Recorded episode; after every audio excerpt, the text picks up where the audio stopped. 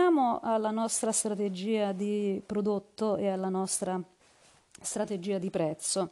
Due strumenti con cui eh, voglio concludere questa, questa puntata sono eh, uno la mappa che eh, chiamiamo Product Market Fit eh, e l'altro la mappa della strategia di prezzo. Partiamo dal Product Market Fit, è una mappa che trovate nel metodo Lean e che serve a testare la rilevanza di un prodotto per le persone, proprio perché abbiamo detto che non può esistere un prodotto vendibile se non risponde alle uh, esigenze delle persone che abbiamo appunto studiato, segmentato, di cui abbiamo individuato il gruppo giusto, la nicchia giusta. Una volta che abbiamo studiato questo gruppo di persone, eh, noi mettiamo su una mappa che obiettivi hanno, che pain, cioè eh, disagi, paure, fatiche, frustrazioni affrontano nel cercare di realizzare questo obiettivo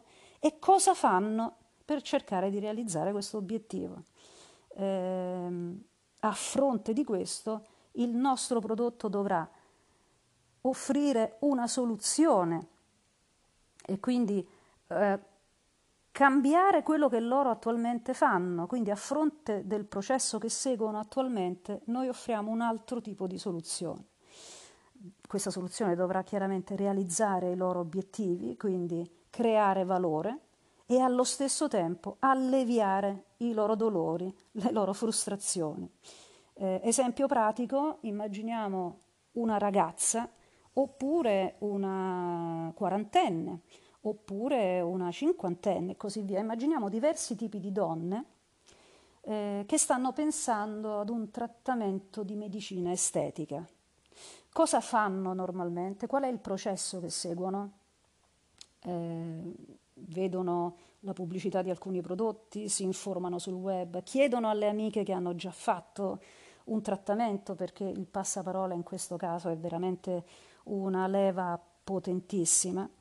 Eh, che obiettivi hanno? Cioè perché fanno queste cose? Perché hanno l'obiettivo di sentirsi meglio, perché hanno l'obiettivo di eh, piacersi di più, perché hanno l'obiettivo di essere più eh, seducenti nella loro vita di relazione. Possiamo fare una lista degli obiettivi che queste diverse tipologie di persone, di donne hanno, a fronte dei quali si attivano in un certo modo e nell'attivarsi che paura hanno? Hanno paura che il medico eh, che eh, so, somministrerà il trattamento non sia affidabile, non sia bravo, faccia dei danni, eh, questa è una paura forte, eh, se pensate eh, di fare una, una, un'iniezione, un filler per esempio sul viso, ehm, hanno paura di spendere troppo, hanno paura che i risultati non durino nel tempo e quindi dopo un po' si devono risottoporre e così via. Questo è l'esercizio che facciamo quando studiamo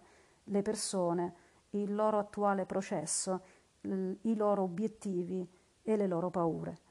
Una volta che abbiamo chiaro questo, dall'altra parte il nostro prodotto dovrà corrispondere, dovrà corrispondere a queste, a queste cose, quindi dovrà aiutare a realizzare l'obiettivo di vedersi più bella, più giovane, eliminando tutte le paure e le remore e le, le, le, inibizioni che possono sorgere durante il processo decisionale, quindi dando tutta una serie di caratteristiche, rassicurazioni, raccomandazioni, eh, recensioni, mh, passaparola, eh, intervista ad esperti. Stiamo, stiamo, pensando a tutto quello che ehm, una app che ti aiuta per esempio a trovare il centro estetico ideale per te potrebbe fornire tutte queste soluzioni e infine culminare in un processo ideale il più possibile eh, amichevole, affidabile. Eh, qui torniamo alla definizione di experience, torniamo alla puntata in cui abbiamo parlato della big strategy, cioè di quella strategia che consente di creare proprio dei, eh, dei momenti ehm, assolutamente eh, memorabili, no? di, di, un'esperienza gradevole, piacevole e che va eh, liscia, no? che prosegue liscia. Dall'inizio, quando sto pensando di fare una cosa, alla fine, quando decido effettivamente di eh, acquistare. Questa era la Product Market Fit, una mappa che, ripeto, serve a far coincidere eh, quello, quello, che le persone vogliono con quello che noi offriamo. Detto così sembra semplice, ma dietro ci vuole un po' di studio e poi di strategie, appunto, di scelta di cosa andremo ad offrire, visto che tutto non lo potremo offrire e non sarebbe neanche credibile. L'ultima eh, mappa invece semplice semplice, ma poi chiaramente ci sono testi con cui approfondire i, questi concetti, è quella del, della strategia di prezzo.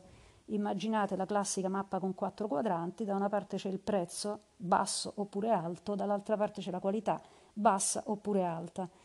Eh, questi sono possibili, i possibili incroci, sono le possibili strategie di prezzo. E attenzione che una volta che si fa una scelta, poi è complicato nel tempo cambiare perché il prezzo è l'aspetto della, eh, del mix di, di, marketing che è più probabilmente eh, influenzato dalla psicologia, psicologia che ci porta a fare delle scelte anche irrazionali, nel senso che ci sono degli studi, eh, ci sono degli esperimenti che a seconda se tu proponi un prezzo eh, usando la percentuale o usando il prezzo assoluto, già cambiano le reazioni delle persone. Se tu fai una promozione, uno sconto, comunicandolo in un modo piuttosto che in un altro, eh, otterrai delle reazioni diverse. Quindi è un, è un concetto veramente affascinante. Un prezzo alto per una qualità alta è una strategia premium. Ne abbiamo parlato prima, eh, se io sono un prodotto di nicchia altamente specialistico eh, che risolve veramente in maniera eccellente un problema ed è quindi appetibile per un gruppo ben definito di persone, posso permettermi di ehm, mantenere una strategia di prezzo alto, premium appunto, proprio perché la mia qualità lo giustifica. Potrebbe sembrare strano, ma esiste anche eh, una strategia di prezzo alto per una qualità bassa, si chiama scrematura.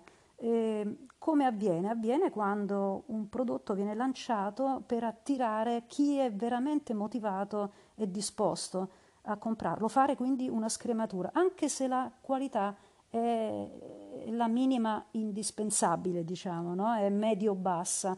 E questo è un linguaggio comune alle start-up che lavorano secondo il metodo Lean e lanciano prodotti che sono appunto il minimo indispensabile, il minimum viable product e poi successivamente lo affineranno e lo miglioreranno, però in quel modo hanno già, come dire, stabilito un loro livello di prezzo. Al contrario, una strategia eh, di qualità alta ad un prezzo basso si chiama penetrazione, cioè voglio eh, raggiungere eh, quanti, quanti più consumatori possibili, voglio conquistare quota di mercato rendendomi eh, estremamente attraente perché ho un ottimo prodotto ad un prezzo mh, mm, piuttosto basso appunto.